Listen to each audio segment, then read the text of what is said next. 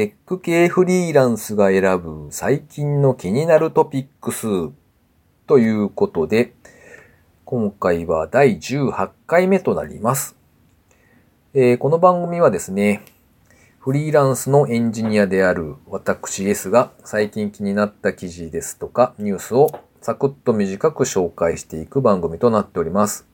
技術ネタだけではなくてフリーランスという立場から見た働き方やビジネスモデル、もしくはマネタイズやスタートアップ界隈のお話など、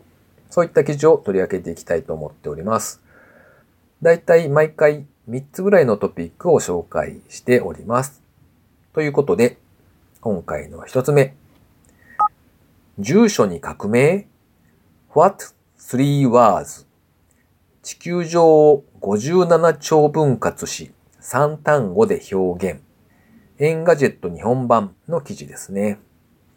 えっと、英国のスタートアップが開発したというですね、What Three Words ですね。3は数字なんですが、えー、というサービスなのかな？があります。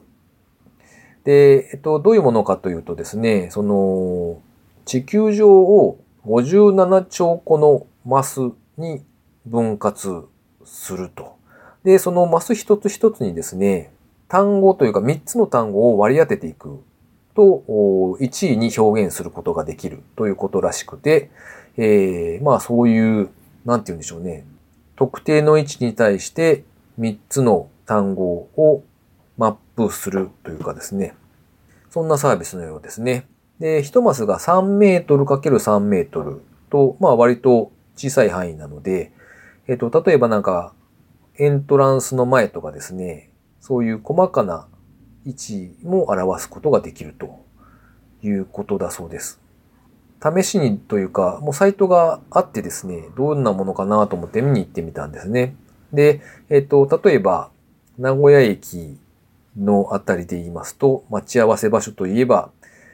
まあ、金の時計かなということで、えー、銀の時計もあるのでご注意くださいね。えー、金の時計の位置はどういう風になってんだろうと思って見てみると、3つの単語が書かれておりました。荷造り、楽々、おととし。以上、この3つの単語で金の時計の位置が表せられるということだそうです。なかなか面白いなと思って、ちょっとしばらく見てたんですが、えっと、なんかあの、日本語、英語、スペイン語、アラビア語とかですね、まあ複数の言語で表現が可能だそうで、えっと、グローバルでも利用ができるんだそうですね。で、日本語で表した位置っていうのは英語でも表現できるし、まあ相互で交換が可能ということらしいです。で、ちょっとどんなものかなと思ってしばらく見てたんですが、えっと結構これなんか面白いというかですね、なんか、あいうえお作文みたいだなと思ってちょっと見てました。で、なんかたまにこうなんか面白い地名じゃないですけど、3つの組み合わせがあったりしてですね、なんか、例えばですね、その時出した蕎麦屋とかですね。なんか、まああんまりこう繋げてみても意味はないじゃないんですが、なんかそういうたまにきっとすっげえ面白いのが出てくるんだろうなと思って、えー、見ていると結構楽しいです。えー、皆様も一度ですね、見てみると、へえと思って結構遊べるかなというところですね。はい、それでは二つ目です。ドローンハイウェイ構想。実証実験が成功。テックウェーブさんの記事ですね。東京電力グループが保有する送電鉄塔、それから送電線、変電所、電柱などのそういったインフラのデータとですね、それから前輪さんが開発を進めている空の3次元地図というのを組み合わせて、ドローンハイウェイ構想というのが進んでいるそうですね。で、えさらにえ今回はその実証実験が完了しましたよということでニュースとして流れていました。なんでも6月の27日に埼玉県秩父市において1回目の共同実証実験を行ったそうですね。で、えー、世界初の送電設備を使ったドローン配送というのが成功したそうです。で、具体的にどういうものかと言いますと、えっ、ー、と、一つがですね、送電鉄塔ですね。これを3次元化すると。で、その近くにこう接近しすぎると、それを検知するというような仕組みを作るということですね。で、もう一つが、気象観測機器の設置ということで、えー、気象状況をリアルタイムに把握できる、そういう観測の機器を設置すると。で、その気象情報に基づいてドローンの飛行制御を行うということだそうです。で、もう一つがですね、ドローンハイウェイ上を飛行させるということで、えー、ドローンの配送サービス、楽天ドローンとドローンハイウェイを利用した片道約3キロの自立飛行に成功したということだそうです。で、まあ、送電設備から安全な距離を保ったまま、えー、地元の住民にドローンでお弁当の配達を実施したと。それが、まあ、実現できましたよということだそうですね。なかなか確かに、あの、自由にこう3次元空間を飛ばすというなると、結構道筋とかがですね、なんかこう、調整が必要で大変なんだろうなと思うんですが、まあそれをドローンハイウェイということで、まあ送電線の近隣なんですかね。なんかそういう道筋を作ってそこを飛ばして配送を行うということのようですね。なかなか面白いというのと、ああもうそこまでできてるんだなっていうのでちょっと期待したいところですね。で、最後3つ目ですね。AI 陽明酒キャンペーン。えー、こちらは陽明酒製造株式会社さんのキャンペーン情報ですね。9月30日までのキャンペーンなんですが、なんと AI スピーカーを搭載した AI 陽明酒が当たるんだそうですね。見た目はですね、あの、陽明酒のあの、瓶をちょっと大きくした感じのようなんですが、中身はソニーのスマートスピーカーが入っているということだそうです。で、当選するのは10名のみなんですが、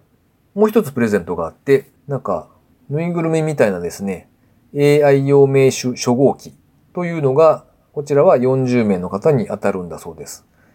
キャンペーンサイトをですね、一度見ていただけるといいと思うんですが、もう、すっごい、バカバカしいです。陽明酒さんって結構こういう超とんがった変なキャンペーンやるので有名な会社なんですけど、とにかく一度サイトを見 ていただけるといいかなと思います。別に陽明酒の回し物でも何でもないんですけど、ちょっと笑って読んでしまったので、これは面白いなと思って紹介させていただきました。ということで、え今回は以上ですね。えー、近況などをちょっとお伝えしたりしているんですが、暑い日が続いておりますが、皆様いかがでしょうか？えっ、と、もう少し粘ろうと思ってですね、あの、エアコンをつけずに、扇風機でなんとかならんもんかと思ってですね、えー、扇風機のタイマーをつけて寝てみたんですが、えー、夜中の1時ぐらいにですね、タイマーがカチッと止まって、もう汗だくになっていて、暑くて起きたっていうことがありまして、えー、結局ですね、もう翌日にはもう諦めて、もうエアコンのお世話になっている今日この頃でございますというところですね。そういえばあの、リモートワークをずっとされている方とかがいらっしゃるかと思うんですが、この時期とかってどうされてるのかなというのがちょっと素朴な疑問だったりしてですね。なんかこう、会社でずっとエアコンが効いているというのはまあ当然というかね普通のことなんですが、自宅で丸一日エアコン効かすっていうのはなかなかこう、あ、電気代が気になるなっていうのがありそうで、ちょっと変な心配をしたりしてみたりという感じなんですが、皆さんどうされてるんだろうなと思ってちょっと気になるところですね。あと、巷ではですね、なんか、昔はこんなに暑くなかった増設みたいなのが、なんか話題になっていたような気がするんですが、そこでふと思い出したのがですね、なんか古い日本映画えっ、と、例えば1970年代とかに作られてるやつですね。ちょっと思い出したのが、砂の器っていう、多分松本清張さんかな？が原作の、そういう日本の映画があるんですよ。で、ちょうど確か季節が夏ぐらいで、で、その中で描かれているシーンとかを見るとですね、こう、刑事さんとかが、みんなこうもう、必死こいてうちわを仰いでいるとか、そういう感じのシーンが出てきててですね、ああ、そうか、昔もだいぶ暑かったんだなって思ったのをちょっと思い出しまして、多分、やっぱり昔も暑かったんだなと。で、なおかつ、それを受け入れるしかなかったんだろうななんて、そんなことを思ってみた今日この頃ですね。えー、暑いとですね、なかなかやる気もそがれるというか、全然何もしたくなくなる問題が発生しますので、えー、皆さんもお気をつけくださいというか、頑張っていきましょう。ということで、えー、あと最後にですね、ご案内をさせていただきたいなということで、えー、番組へのご意見、ご感想などお待ちしておりますので、ツイッターでですね、ハッシュタグ、カタカナでテクフリでツイートしていただくか、え、もしくはですね、フリーエンジニア名古屋で検索していただくと、多分1位ぐらいに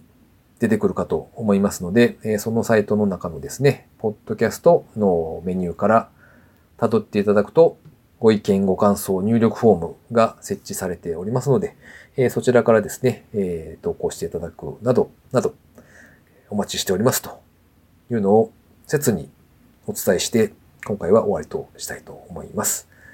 ということで、今回もお聴きいただきありがとうございました。では失礼します。